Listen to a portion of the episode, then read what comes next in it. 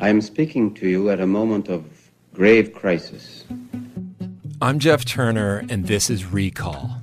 It's a series about history, not the ancient past, but history that's still hot to the touch.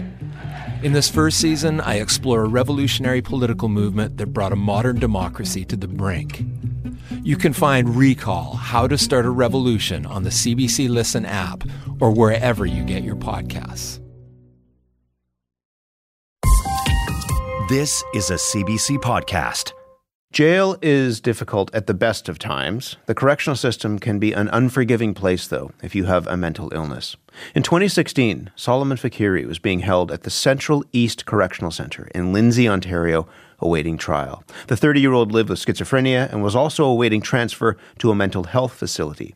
Eleven days after he went into custody, he died in a violent confrontation with guards. In the seven years since his death, his family has been searching for answers on how and why he died, and advocates have been raising the alarm about the treatment of the mentally ill in the justice system. An inquest into Soleiman Faqiri's death is now underway. CBC reporter Shanifa Nasser has been covering this story since 2016. Shanifa, good morning. Good morning, Matt. Thanks for having me. Thanks for being here. Who was Soleiman Faqiri? Yeah, Soleiman was born in Afghanistan in 1986. He was the second of five children, and the family came to Canada when he was eight uh, and settled in Pickering, east of Toronto. We know from his family that he was a straight A student, captain of his high school football team, and, and really always put his family first. Um, when he graduated, his future looked bright. In 2005, he enrolled at the University of Waterloo, where he was studying environmental engineering. But his plans were cut short after a car crash when he was 19 uh, not long after he was diagnosed with schizophrenia. And from that point on, his life really took a turn for the worst. You know, he couldn't continue with school. He would go days without sleeping. He started having run ins with the law and being picked up under Ontario's Mental Health Act. And when he wasn't taking his medications consistently, his condition really began deteriorating. Why was he being held in the Central East Correctional Center in 2016? So, leading up to his arrest, Soleiman was really struggling. He was on and off his medications, so his behavior wasn't predictable. And his family was also struggling, really trying to get him the help that he needed. In December 2016, Soleiman allegedly stabbed a neighbor during a dispute. So he was arrested, charged, and he spent that night in a police station. Now, we've reached out to Durham Regional Police about how they handle incidents where people have a mental health issue. They've never spoken with us about the case, but you know, could he have been taken to a treatment center instead of a jail? That's one of the questions that's being looked at during the inquest. The day after his arrest, Soleiman was taken to, to Lindsay Jail, where his condition worsened. And at no point during his stay there was he taken to a hospital, seen by a psychiatrist, nor was his family allowed to see him because he was deemed too unwell. At the heart of this inquest um, uh, are the actions that led up to Soleiman Faqiri's death. And it's really difficult for the family to have to go through this, and, and some of the information is really hard to hear. What do we know about what happened that led to his death? So we know Soleiman died after being beaten, pepper sprayed, and shackled face down on the floor of a segregation cell. Leading up to his death, a group of six guards was moving Soleiman from a shower area to a new cell at the end of a long hallway and in the showers, guards said Soleiman was spraying them with shampoo and water. We also know guards were reluctant to move him in his condition, and some wanted a specialized crisis team involved, but that didn't happen. And Soleiman had been successfully moved without that kind of a team before. This time, as guards were moving him, a manager alleged that Soleiman spit at him. That manager then took a swing at Soleiman, and things really escalated from there. He was pepper sprayed, pushed into the cell where he was put down on the ground, and as we've heard at the inquest, he was repeatedly struck, punched in the head, pepper sprayed again, covered with a spit hood, and he died on the cell floor. And one of the jail staff later said in court filings that the combination of those actions was, quote, a triple threat for asphyxia, or, or essentially cutting off his air supply. And we've also heard that some of the actions that day did, in fact, violate use of force policies. What was the explanation? I mean, part of this is, is in the details that you've just given, but at that time, what was the explanation um, for for Soleiman Faqiri's death? Yeah, initially his cause of death was deemed unascertained, essentially meaning that it couldn't be determined. So that was in 2017. But in 2021, Ontario's coroner's office announced a review into his death in light of new evidence. Following that review, chief pathologist Dr. Michael Pollanen determined Soleiman's official cause of death was, quote, prone position restraint and musculocutaneous injuries sustained during struggle, exertion, and pepper spray exposure in a person with an enlarged heart and worsening schizophrenia. So, in other words, Soleiman's death was the result of being held face down on his stomach and the injuries that he suffered being restrained and repeatedly struck. What have we learned over the course of this inquest that we didn't know before? Because, as I said, his family has been searching for answers since this man's death. Yeah, a lot. Matt, I've been covering this case since the week Soleiman died. And, and over these past seven years, we've asked for and been denied repeatedly video footage of just what happened inside that hallway as Soleiman was being transferred to his cell.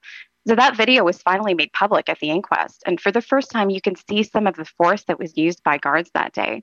We've also seen another video taken by a guard who was so concerned about Soleiman's condition that in the days before his death, he actually broke protocol and filmed Soleiman on his cell phone in the hope of getting him help. And in that video, you see just what sort of state Soleiman was in when he was inside, you know, really struggling, really unwell. But you also see the kindness of this guard and how he spoke to Soleiman and won his trust another thing we're hearing is, you know, Soleiman was in the throes of a psychiatric emergency and should have been at the hospital. And we've also heard about tensions inside the jail that day that I alluded to earlier, um, as well as the difficulties of delivering healthcare inside a jail setting, you know, staffing issues, and some of the challenges that come with taking an inmate to the ER. What's happened to the guards who were involved in Soleiman Faqiri's death? We know two managers were fired after Soleiman died, and as far as we know, they were never hired back.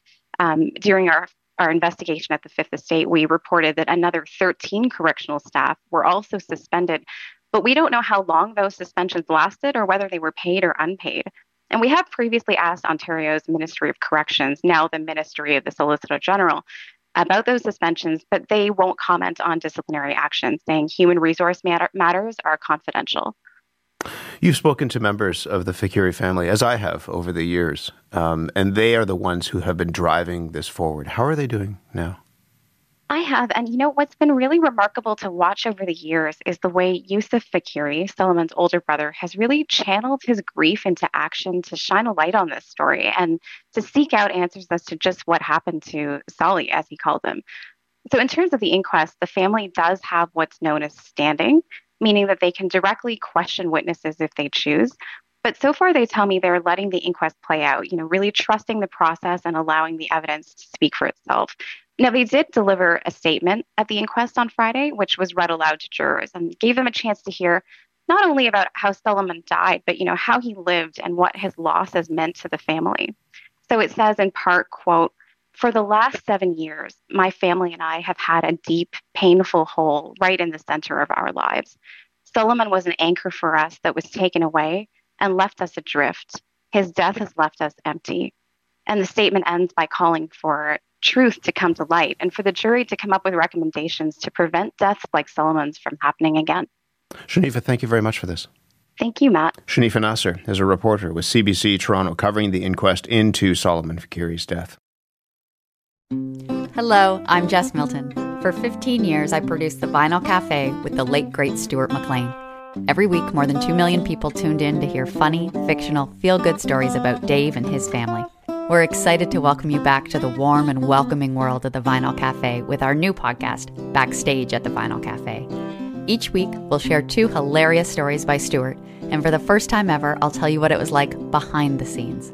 Subscribe for free wherever you get your podcasts. The case of Soleiman Faqiri is raising significant questions about the way that people with mental illness are treated inside the correctional system in this country. Michael Spratt is a criminal lawyer, partner at AGP Law in Ottawa, and host of the legal podcast, The Docket. Michael, good morning. Good morning. When he died, Soleiman Faqiri was in remand custody. What is that? It's hard to actually describe the depths of uh, the deplorable conditions that we have in Ontario for remand. These are individuals who are presumed innocent, who are kept in custody without programming, uh, without counseling, uh, largely without treatment, often three to a cell, denied family visits. It is some of the worst, most heartbreaking conditions you could imagine. And as you said, presumed innocent. That's right. And uh, I mean, it's not a secret um, how bad the conditions are. We've seen reports in the media of women giving birth in their cells, of uh, triple bunking, of moldy food, of uh, of feces and blood soaked uh, linens. Mm. the conditions are stomach turning. And I guess the real tragedy is that the government is fully aware of those conditions, and courts have ruled it's a deliberate policy choice. These are people who are waiting for their court date, right? That's right. These are people who have not been found guilty of anything.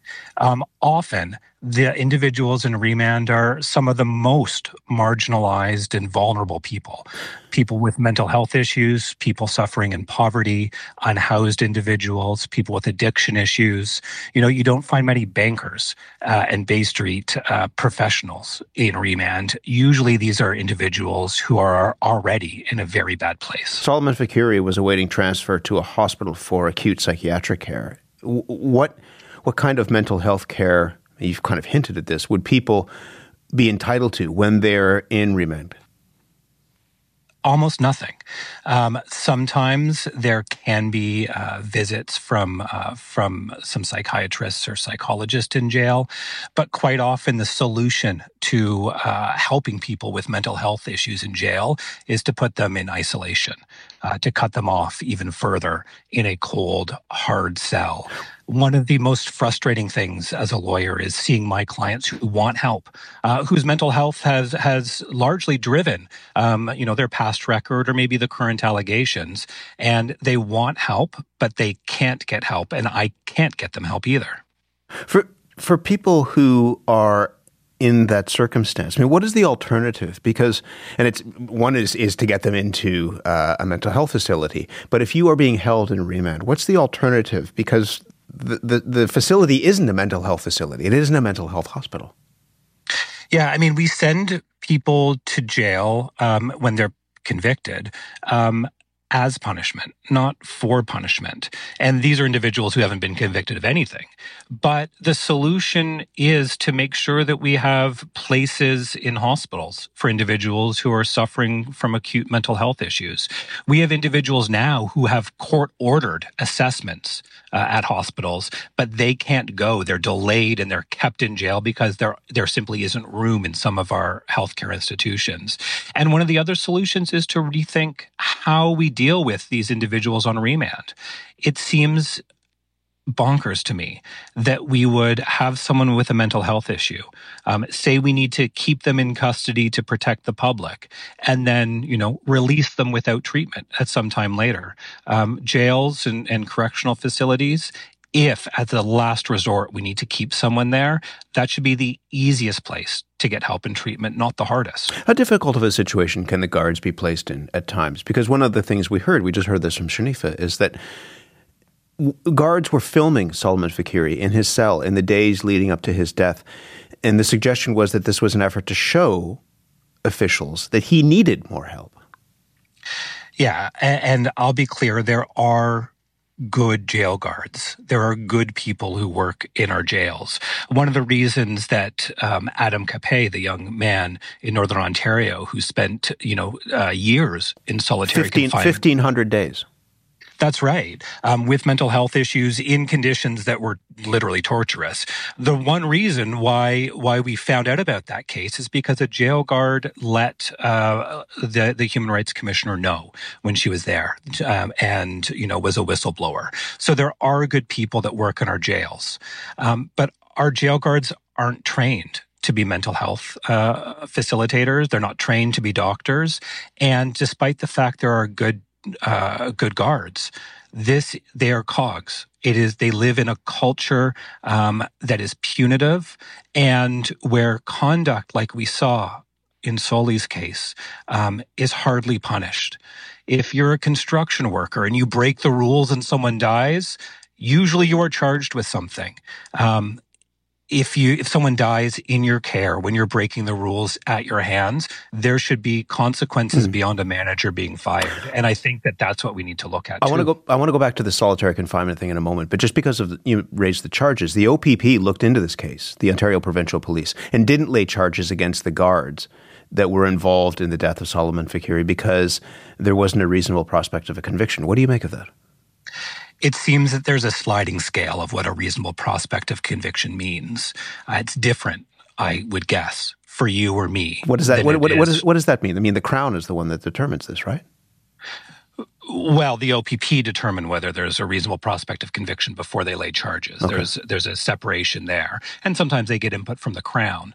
But it often seems, when it comes to police, when it comes to politicians, when it comes to people in position of power, that w- the standard of a reasonable prospect of conviction may be lower in those cases. In this case, you had a number of individuals who are breaking the rules in position of power and, you know, uh, walked into a cell, delivered violence on an individual who died.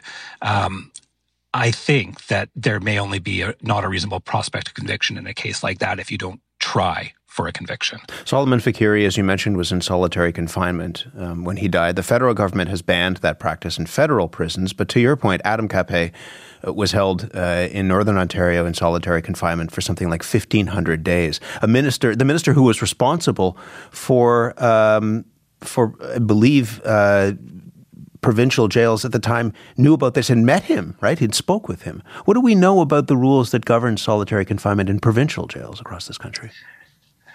So, I mean, there are some rules. The minister needs to be notified. There are purportedly some standards. But here's the thing about the rules they only matter if they're applied. I mean, there's also rules that you shouldn't beat an inmate to death. But the thing about solitary confinement is that it's not just being alone, which, you know, to you or me on a normal day, I, I would relish the chance to be alone. Solitary confinement in jail is one of the most punitive, devastating consequences that an inmate can suffer. Alone in a cell with no contact, with no family visits, with no yard, sometimes with no access to a shower, and everything taken away from you.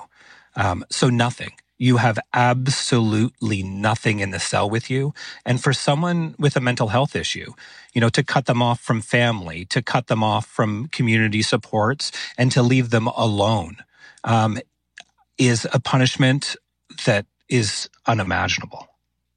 Just finally, this inquest is going to deliver recommendations on how to avoid a repeat of what happened to Soleiman Faqiri. And there have been a number of other cases of people dying in custody, other inquiries, other campaigns by family members who have looked for answers.